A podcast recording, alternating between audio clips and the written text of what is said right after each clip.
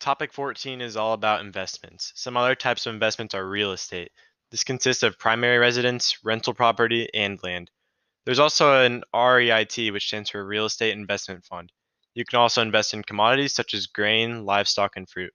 With these, their produce is, is uh, dependent on the weather, so you are essentially betting on the weather. There are also precious metals such as gold and silver. Gold prices rise with political unrest, war, and inflation. Gems must be certified and graded, so the price will vary for these. The reason that gold prices rise with political unrest is because they have a solid value. They don't inflate as much as money does. Gold doesn't lose its value. Whereas a dollar is really when you think about just some paper, gold is a precious metal and it's harder for it to lose value. There is uh, also currency and financial instruments, which are countries that trade raw goods that aren't finished. Another form of investment is collectibles, which is the investment of ancient coins, works of art, rare items, and anything really that will rise in value over time due to the rarity of the item. So, yep, that's topic 14.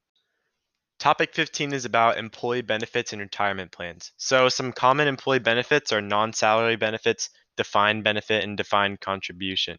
The most common employer retirement plans would be a 401k, which is for profit businesses, and a 403b, which is for nonprofit slash charities, schools, or churches. So basically, the 401k, the 403b, these are a retirement fund that your job basically sponsors, I, I guess is our word for it. If you put in, say, $20 into your um, 401k, your employer usually will match that $20 that you put into it. So it's a really good way to save up money for retirement. There's also an IRA, which is an individual retirement account. There's a traditional IRA, which is ta- tax deductible on both state and federal tax returns for the year you make the contribution. And there's also a Roth IRA, which provides no tax break for contributions, but earnings and withdrawals are generally tax free. So then there's also pre tax contributions and after tax contributions. So, yeah, that's topic 15. Topic 16 is all about components of risk. So, one component of risk is inflation, and this is the general rise in prices that affect everyone.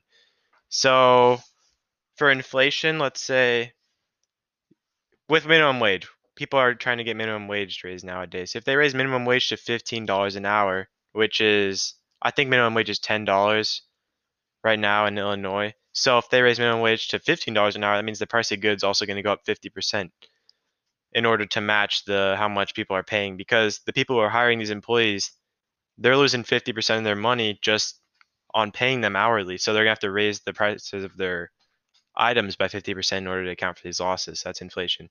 Interest rate. If you put money in a fixed bond rate, the, if the interest rate goes up, then the value of your investment goes down. So if you put it in a fixed rate that's not tied to the how well the economy is doing, if the interest rates go up, then the value of your investment goes down. So you're going to be making less money because your money is actually going to be worth less and less each year. It, it's not tied to inflation. So if the if the inflation if money starts to inflate faster than the interest rate, then you're essentially just going to be losing money. Uh, there's also business failure, which uh, lower profits equal lower dividends, closed doors equals no profits. Pretty simple. Financial market risk.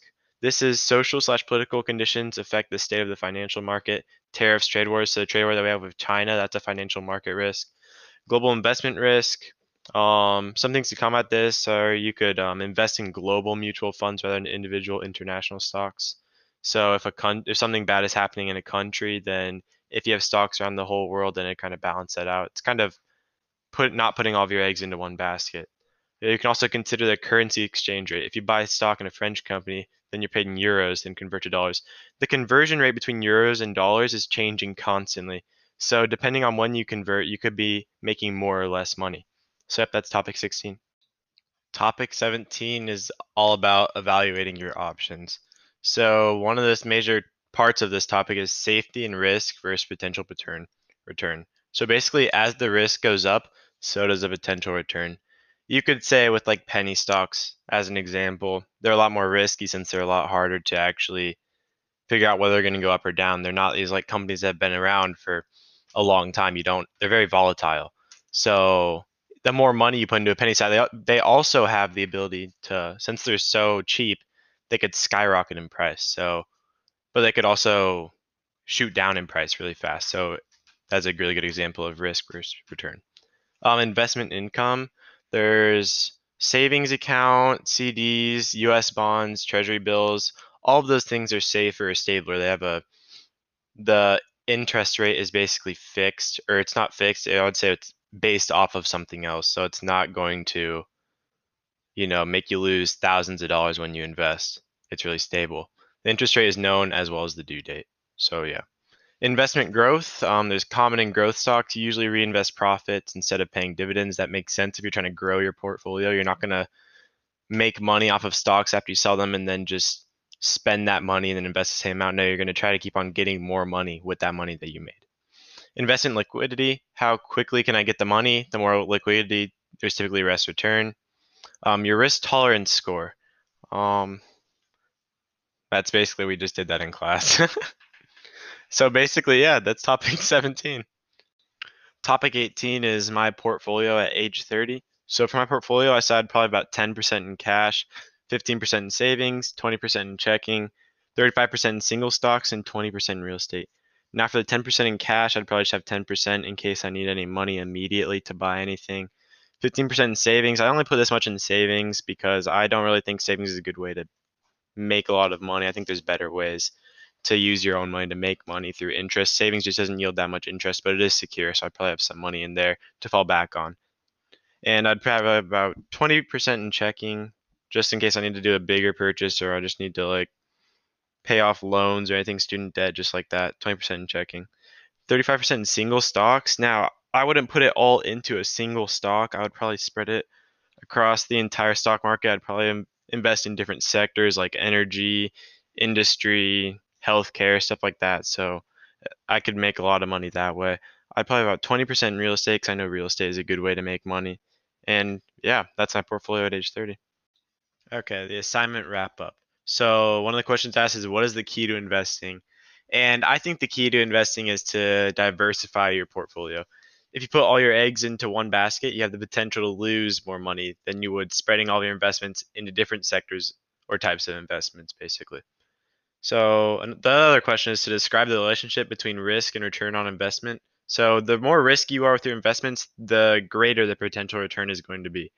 The safer you are with your investments, the return on investment is going to be less. However, risk can also lead to losing a lot of money in your investment, while being less risky will lead to less money potentially lost.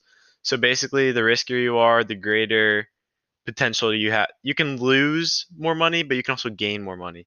And the less the less risky you are, you're going to lose less money, but you could also gain less money uh, identify two forms of saving and two forms of investing. Um, two forms of saving are going to be uh, traditional savings accounts and a certificate of deposit account.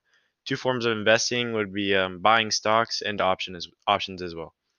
Um, explain two ways that stocks can be classified. Stocks can be classified as bearish or bullish. If a stock's bearish, basically it's projected to lose value over time, and if it's bullish, it's projected to gain value over time. So, how might formulas be helpful to investors? Um, Formulas are going to be helpful to investors because they use them to predict whether a stock's going to go up or down, gain or lose money, basically. It takes a certain amount of risk out of the equation because the formulas can be used to predict what's going to happen with a certain stock. It makes it less like gambling and more like investing if you're knowledgeable about the equations and how they apply to a stock's value. So the equations can kind of take out some of the scary aspect, like it takes out some of the chance basically when you're buying a stock. You can use this information provided to you in order to determine by yourself whether um this stock is going to go up or down. So that's how formulas might be helpful to investors. So yep, that's that.